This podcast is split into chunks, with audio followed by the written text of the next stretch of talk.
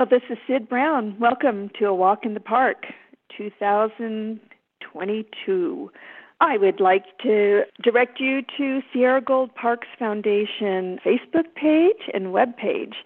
I'm on the board for Sierra Gold Parks Foundation, which is the support organization for the Western Sierra Nevada County State Parks, and that's Empire Mine State Historic Park, Malakoff Diggins State Historic Park, and the South Yuba River State Park. Our organization exists solely to support educational and environmental and interpretive um, activities at those three parks. And we are united in our support for the state park system mission and goals for our community and for the visitors to the parks. Um, these parks are really gems for Nevada County, and um, at times of um, shutdown and COVID and power outages, they really are a refuge and a place to go to reset and appreciate nature. So, this is the new year, and I want to acknowledge that we've all been through uh, quite a storm, quite a storm event. Um, as I'm talking to you now, um, there are still significant number of our community members without electricity and who are suffering the effects of our significant storm that happened Christmas night and the, the several days following. The storm has impacted the parks as well, but I am happy to tell you that the parks are all open. Um, Empire Mine is open. The interior core is open. There are some trees that have come down on the trails around Empire Mine, but they are passable and the staff is working to clear the trails as we speak. At Empire Mine, we have estate and mine yard tours that we are offering now every Saturday and Sunday at 11 in the morning and 1 o'clock, and 1 and 3 for the mine yard tours. And on Fridays, 11 o'clock and 1 o'clock for the estate and mineyard tours. These tours are very fascinating and they're led by state park volunteers, very knowledgeable about the the gardens, the buildings, the equipment, the history of the Empire Mine uh, State Historic Park. So those are going to be going forward and available throughout the season. I think I've told you before that we do have winter hours at Empire Mine State Historic Park. So now the interior, where you go in through the visitor center and the little um, park store, that closes at 4 p.m. now. And the visitor center opens at 10 in the morning. Um, at South Yuba, the trails are open and beautiful. And one of the things that I appreciate so much right now is, and, and that I remember, is that these parks are they're open and usable and interesting all year round, not just in the summer, not just in the spring, um, but here in the dead of winter, the trails are in good shape. And if you avoid or averse to the crowds that we have seen in the warmer months, um, the parks are still gorgeous this time of year and uh, the crowds are not there.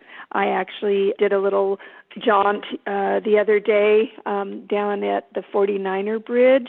I saw five uh, a group of five kayakers, all decked out in their cold water gear, very um, skilled and comfortable, and they were putting in at the 49er Bridge and going down to Bridgeport. They say it's about a two hour kayak uh, adventure, and my eyes were wide as I'm looking at the white water. But these were ex- expert, experienced people, knew what they were doing, and their their boats looked beautiful on the water. And as they just they rolled on purpose underneath, and off they went. So, you know, I don't want to encourage people to go in the water. This is not the time for that. But is just standing on the bridge and watching these colorful boats make their way down the river is quite a sight.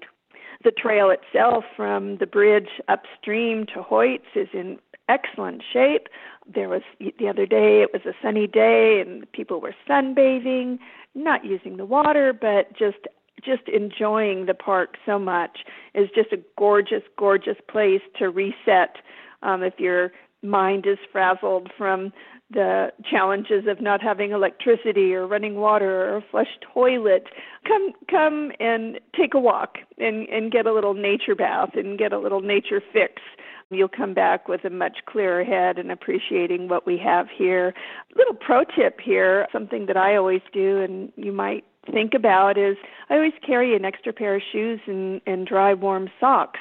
So um, after my hike, I'll take my sweaty socks off and my muddy boots, put them in a bag, and then I'm good to go afterwards. So it's nice to have uh, uh, extra socks and shoes in your car after a hike. That's kind of a fun thing to do. Also, another reminder about dogs. I saw quite a few people on this very narrow trail with dogs, and the dogs are lovely dogs. They're funny and and friendly and uh, want to approach every uh, hiker um, with enthusiasm. But I did not see a single person with their dog on a leash except the people that I was with.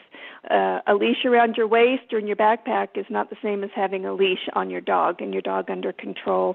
I really want to encourage and remind people that bring their dogs to the state parks that leashes are mandatory at all times.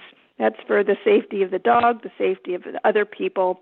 Another um, point is the ticks are still out. We talk about uh, year-round use. Well, right now the ticks are still out. I can attest. I had one on the on my back yesterday after coming back from the river. So make sure after you've been out in the woods, uh, make give yourself a very thorough check. You don't want to have that tick stay on your body for any period of time. I think you've get it off within 36 hours. You're in good shape. So make sure you're careful about that. Also, want to remind everybody pack it in, pack it out. Please don't uh, assume someone else is going to clean up after you. And it's always good to to hike or walk with an empty bag so you can pick up something that if somebody inadvertently dropped to keep our trails beautiful and clean. At Malakoff, the park received a lot of snow no surprise. It's a little bit higher than Nevada City um, and have cold temperatures, but the county road um, from Highway 49 to Tyler Foote and then Backbone and Der Bec into the park through North Bloomfield, that road is open and completely available with a regular two wheel drive vehicle. It's paved all the way in that direction, and that's the way I would recommend accessing Malakoff Diggins State Park. Um, if you're interested, in trying to get services there, I wouldn't count on it for a while. Um, there's still quite a bit of snow and a lot of staffing shortages. You can always call the park to check if the visitor center is open. But if you do go to Malakoff, it's always best to go prepared with your own water, your own food, and and take pack out anything else you bring.